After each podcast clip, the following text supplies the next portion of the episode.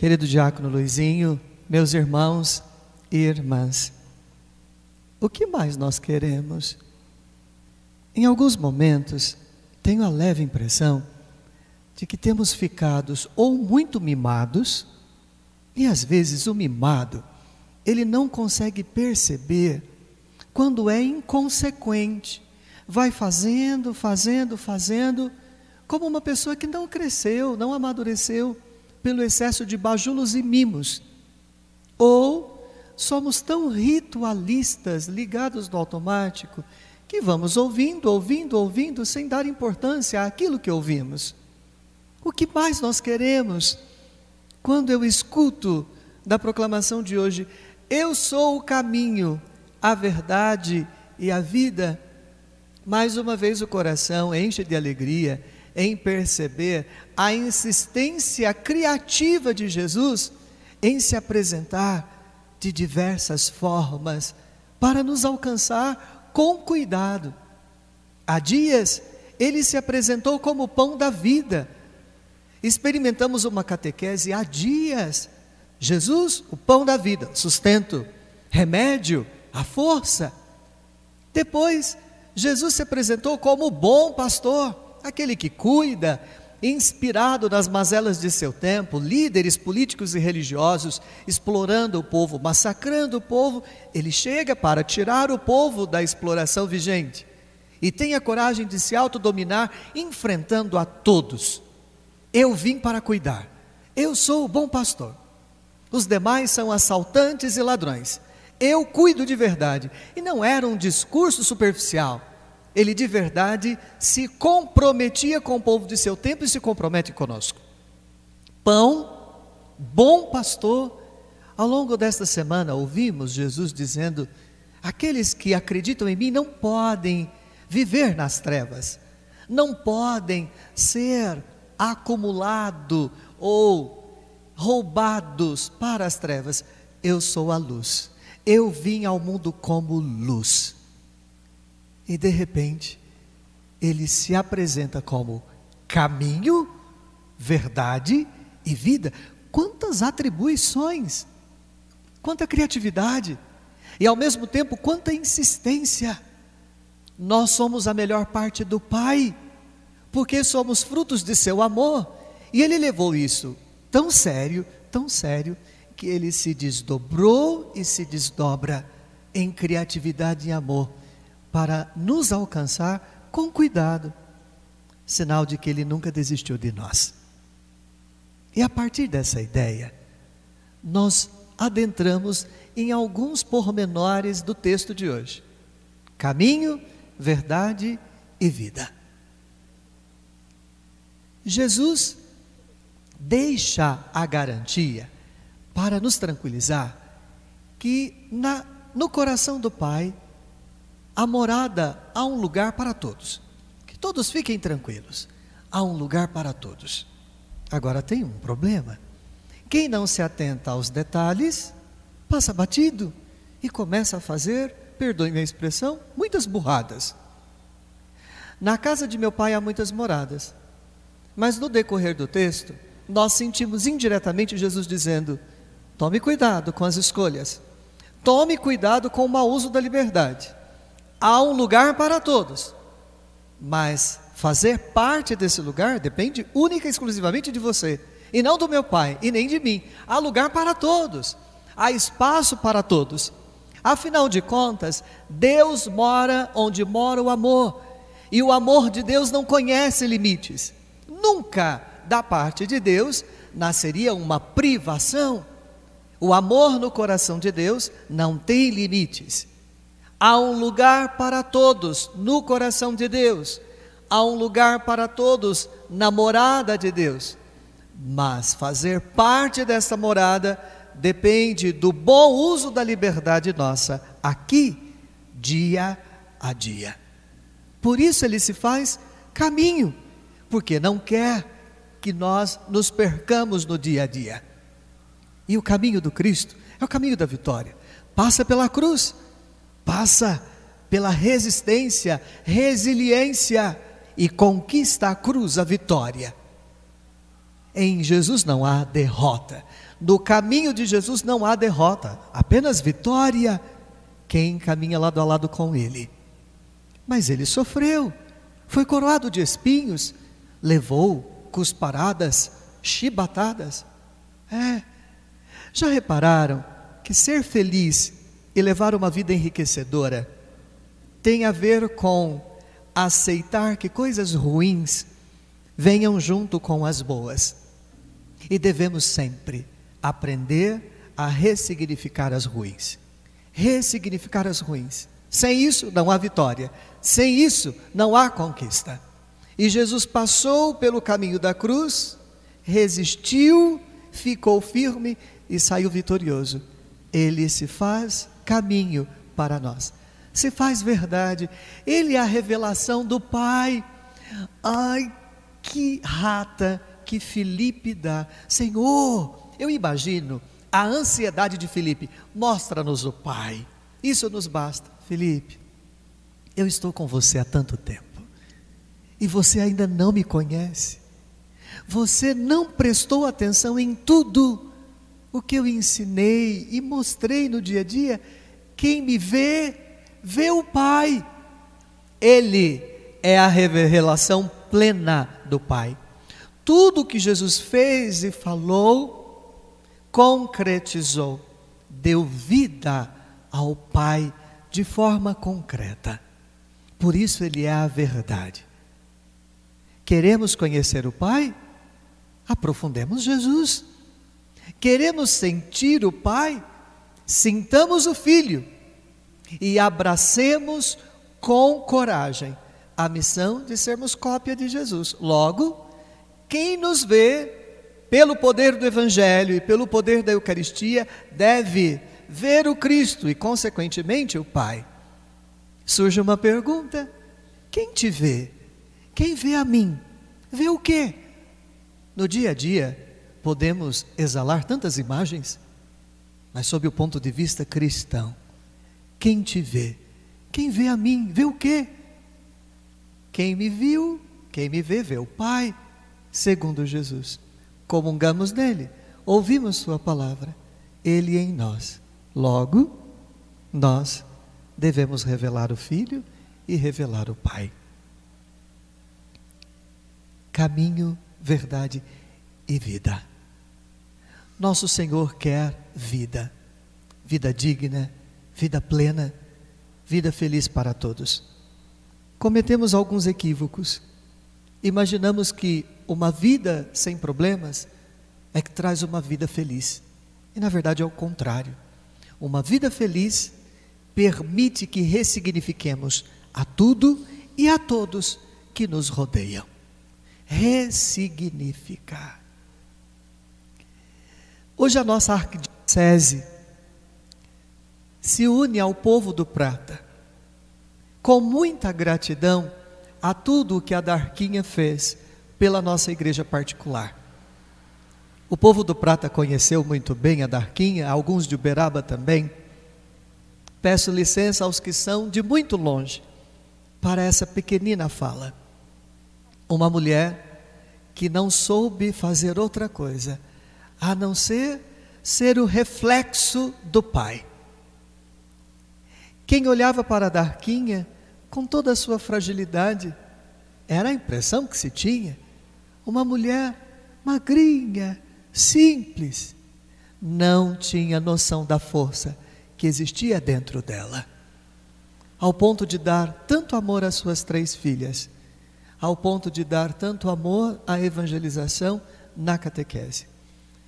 Sou muito feliz e me considero honrado de ter conhecido e trabalhado com a Darquinha nos meus primeiros anos de seminário de filosofia, quando trabalhava no Prata. E hoje, ao celebrarmos do seu sétimo dia, nós não temos outra palavra a Deus a não ser obrigado.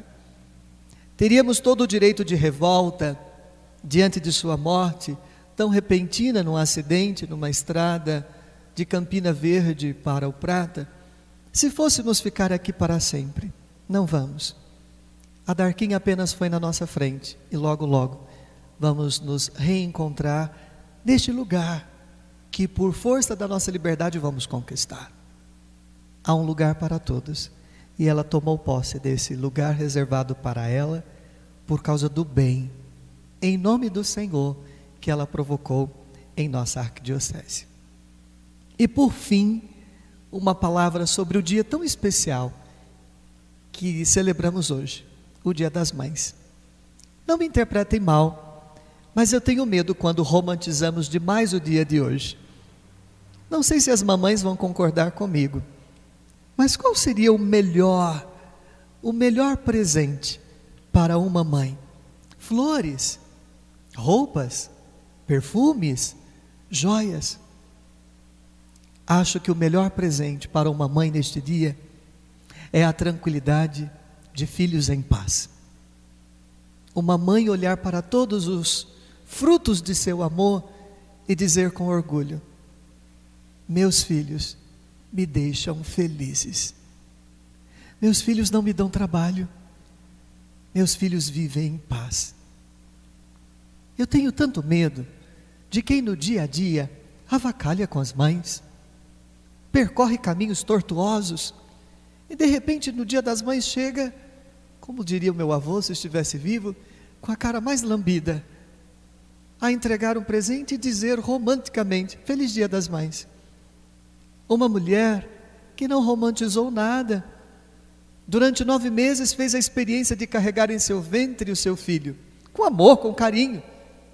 Mas só Deus sabe o que cada mãe passou, carregando no ventre, por nove meses, uma criança.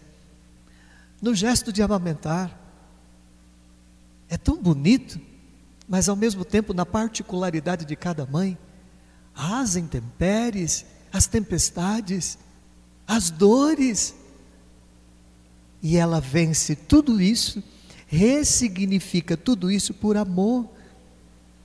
Quantas vezes mamãe vai dormir preocupada em saber como manter os estudos, o alimento, a casa, a família, a harmonia. O melhor presente para a mamãe é a nossa valorização do tempo, aproveitar o tempo e a cada dia plantar num caminho de reciprocidade uma vida em paz, para que ela, contemplando a nossa paz, viva em paz. Tempo. Como nesse dia o tempo chega no meu coração com mais sofreguidão. Tempo. Esbanjamos demais o tempo. Quem tem a mamãe às vezes não valoriza a mamãe. Quem não tem, gostaria de tê-la agora. Vai chegar no seu visor agora uma foto de uma experiência que nunca mais vou esquecer na minha vida. Há dias contei a história do João Vitor e hoje pensei nele o dia todo, porque é o primeiro dia das mães sem a sua mamãe. O mau uso da liberdade faz com que nós provoquemos dores nas pessoas e às vezes em nossas mães. Um homem, 40 anos, briga com a sua companheira e na raiva perde a razão. Joga combustível num ambiente e ateia fogo em si e na esposa. A sogra chega e na raiva ele puxa a sogra para as chamas. Os filhos correm, exceto um, que ouvindo os gritos da mãe, volta, porque não queria perder, segundo o que ele diz, a pessoa mais importante de sua vida. E entra nas chamas, enfrenta as chamas, está com suas pernas queimadas. Reconstrução das pernas cirurgia após cirurgia, como aquele vai passar amanhã, por causa de sua mãe. Não teve medo das chamas por causa de sua mãe. Eu fico a pensar que a liberdade também passa pelas mãos das mães. Quantas mães usam mal a liberdade e abandonam seus filhos? Quantas mães usam mal a sua liberdade e viram as costas para os seus filhos? Mas quantas mães recebem esta coragem dos filhos, Um filho que teve a coragem de enfrentar as chamas e lutar pela sua mãe em retribuição a tudo que a mãe lutou por ele. É. Quando Jesus se apresenta como caminho, verdade e vida e fala da morada, eu não encontro outra, outra palavra a não ser liberdade. Usar bem a liberdade. Por isso tenho medo dos que só romantizam este dia. É um dia feliz quando nós estamos em dia com a nossa liberdade. É um dia feliz quando estamos em dia com nossas escolhas. É um dia feliz quando nós aproveitamos o tempo. O tempo para aproveitar o agora, cheio de oportunidades e possibilidades. Numa vida que não é feita de garantias e promessas, apenas de possibilidades e oportunidades. Isso aconteceu no dia 25 de abril, um sábado. Infelizmente, no domingo, a mamãe não resistiu a todos os ferimentos e faleceu sem que o João Vitor soubesse e pudesse se despedir da mãe. Depois, na segunda-feira, a avó faleceu e o padrasto também. E nesta semana, coube a mim, depois de 12 dias, a missão de dizer a ele que a mamãe e a vovó tinham falecidos. Depois de conversar com a psicóloga que estava acompanhando o caso, eu me encorajei, me preparei e entrei no quarto. A tia, que agora o assumiu, a médica, a psicóloga. Cheguei com o jeito doido de sempre, brincando, sempre gosto de brincar com time de futebol. Perguntei qual era o seu time, ele disse que era o Palmeiras. Já tirei piadinhas dizendo que iria levar uma camisa do Corinthians. E ele abriu um sorriso e nós começamos a brincar, quebramos o gelo. E me surpreendeu quando ele olhou para mim e disse: Gostei de você. E aí eu já cortei a conversa dizendo: Me disseram que você queria conversar comigo. Ele é. Eu, eu queria que você me ajudasse a rezar para minha mãe. Eu sonhei com ela. E no sonho ela estava dizendo que tinha morrido. E estava falando tchau para mim. E aí eu aproveitei a deixa. E eu perguntei: se eu te espetasse agora com um alfinete? Como seria? Ah, iria doer, iria me machucar. Se eu lhe entregasse uma faca e permitisse que você me cortasse, não, iria te machucar muito. Como eu vi a minha mamãe e minha vovó. Aproveitei também essa deixa para dizer que temos um corpo frágil, limitado, que qualquer coisinha faz esse corpo se desmanchar, até perder vida. E aí eu disse a ele: quando nós perdemos vida, nós começamos a fazer parte do time de Deus. E aí eu perguntei a ele: Você gosta de Deus? Muito. E onde ele está agora? E aí eu amei quando ele bateu no peito e disse assim: Aqui. Falei: Então, a mamãe está sofrendo tanto, a vovó também. Vamos deixá-las viver no time de Deus? Você não vai poder vê-las mais nem abraçá-las, mas elas vão ficar sem dor e vão poder cuidar de você no time de Deus. Ele, tá bom. Aí eu o conduzi numa oração, ele juntou as mãos, as lágrimas caíam, mas ele agradeceu. A mamãe, a vovó, eu amei a consciência da ressignificação. Quando ele olhou para mim e disse: Eu vou continuar vivendo, porque a minha mamãe e a minha vovó vão cuidar de mim junto de Deus. Por que essa imagem hoje? Porque é a primeira vez que o João Vitor vai celebrar o Dia das Mães sem a mamãe. E eu queria destacar a coragem que ele teve de enfrentar as chamas pela mamãe e destacar tantas mães que têm coragem de enfrentar chamas pelos filhos. Isso é viver o Cristo caminho, o Cristo verdade, o Cristo vida.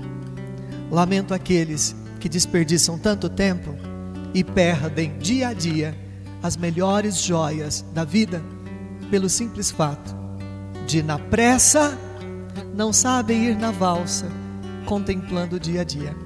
Quantas pessoas querem que essa pandemia acabe logo? Eu também. Mas eu fico tão triste quando alguns dizem: Eu quero voltar à vida de antes. Para que voltar à vida de antes? Para que a pressa de voltar à pressa de antes? A vida é tão rara, tão rara, que nesse dia, ao celebrarmos o Dia das Mães, com a preciosidade do Evangelho de hoje, arrisco dizer: ressignifique sua vida e celebre não só o Dia das Mães, mas celebre o dom de ser um bom humano, o melhor presente para o Dia das Mães. Os dias talvez sejam iguais para um relógio, mas não para nós humanos. Os dias talvez sejam iguais para um relógio, mas não para nós humanos, quando podemos ressignificar tudo. Eu convido você de casa para encerrarmos esta humilde reflexão. Se você puder, coloque a mão no seu peito, um pouquinho. Se você puder agora, agradecer a tudo que você tem, inclusive a graça de ter a sua mamãe junto de Deus, aqueles que não perderam, mas ganharam a mamãe para a eternidade. Porque agora você tem alguém no time de Deus, como João Vitor disse, e concordou, cuidando de você. Mas não agradeça somente a mamãe, agradeça a esposa, os filhos, agradeça por estar vivendo essa pandemia com possibilidades e oportunidades não é possível você agora participar de uma missa presencialmente, mas essa transmissão chega até você, agradeça. E por favor, diante de tudo que nós refletimos hoje, tenha coragem de se perguntar: o que, que está faltando em mim para valorizar mais o meu tempo e a oportunidade diária de ressignificar a minha vida, sendo de verdade um grande presente não só para a mamãe da terra ou do céu, mas ser uma boa pessoa no meio do mundo.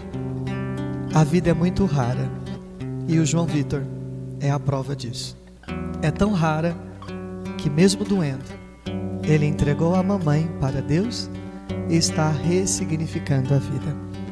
Escute essa poesia e eu espero que ela ecoe ao longo de toda a sua semana e que você consiga de verdade ser não dar, ser o melhor presente para sua mãe.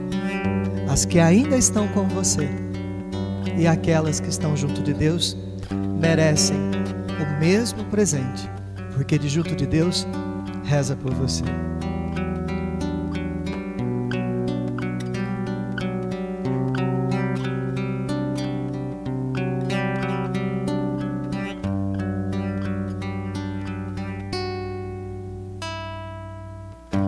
Mesmo quando tudo pede um pouco mais de calma, até quando o corpo pede um pouco mais de alma,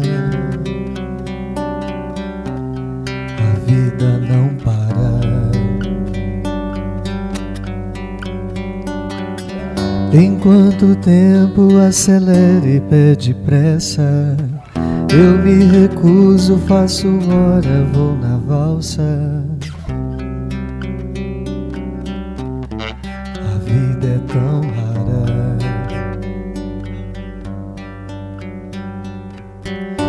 Enquanto todo mundo espera a cura do mal e a loucura finge que isso tudo é normal. Eu finjo ter paciência.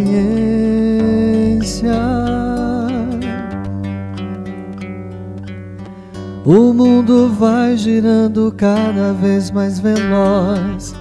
A gente espera do mundo e o mundo espera de nós. Um pouco mais de paciência. Será que é tempo que lhe falta para perceber? Será que temos esse tempo para perder? E quem quer saber, a vida é tão rara, tão rara. Mesmo quando tudo pede um pouco mais de calma, até quando o corpo pede um pouco mais de alma, eu sei, a vida não para. vida não. Às vezes, quem tem não valoriza o que tem. E muita gente que não tem gostaria de ter. Ressignifique a sua vida e seja o melhor presente para a sua mamãe. Antes de pensar em dar um presente, seja um presente. E o tempo é a grande chance, no agora, de ressignificar a vida no caminho que é Cristo, na verdade que é Cristo, na vida que é Cristo. Os dias talvez sejam iguais para um relógio, mas para você e para mim, jamais. Porque pela liberdade podemos sempre ressignificar a vida. Que Deus nos inspire sempre, nos ilumine sempre e nos ajude a fazer boas escolhas, trilhando o caminho que é Cristo, a verdade que é Cristo e a vida que é Cristo. Amém.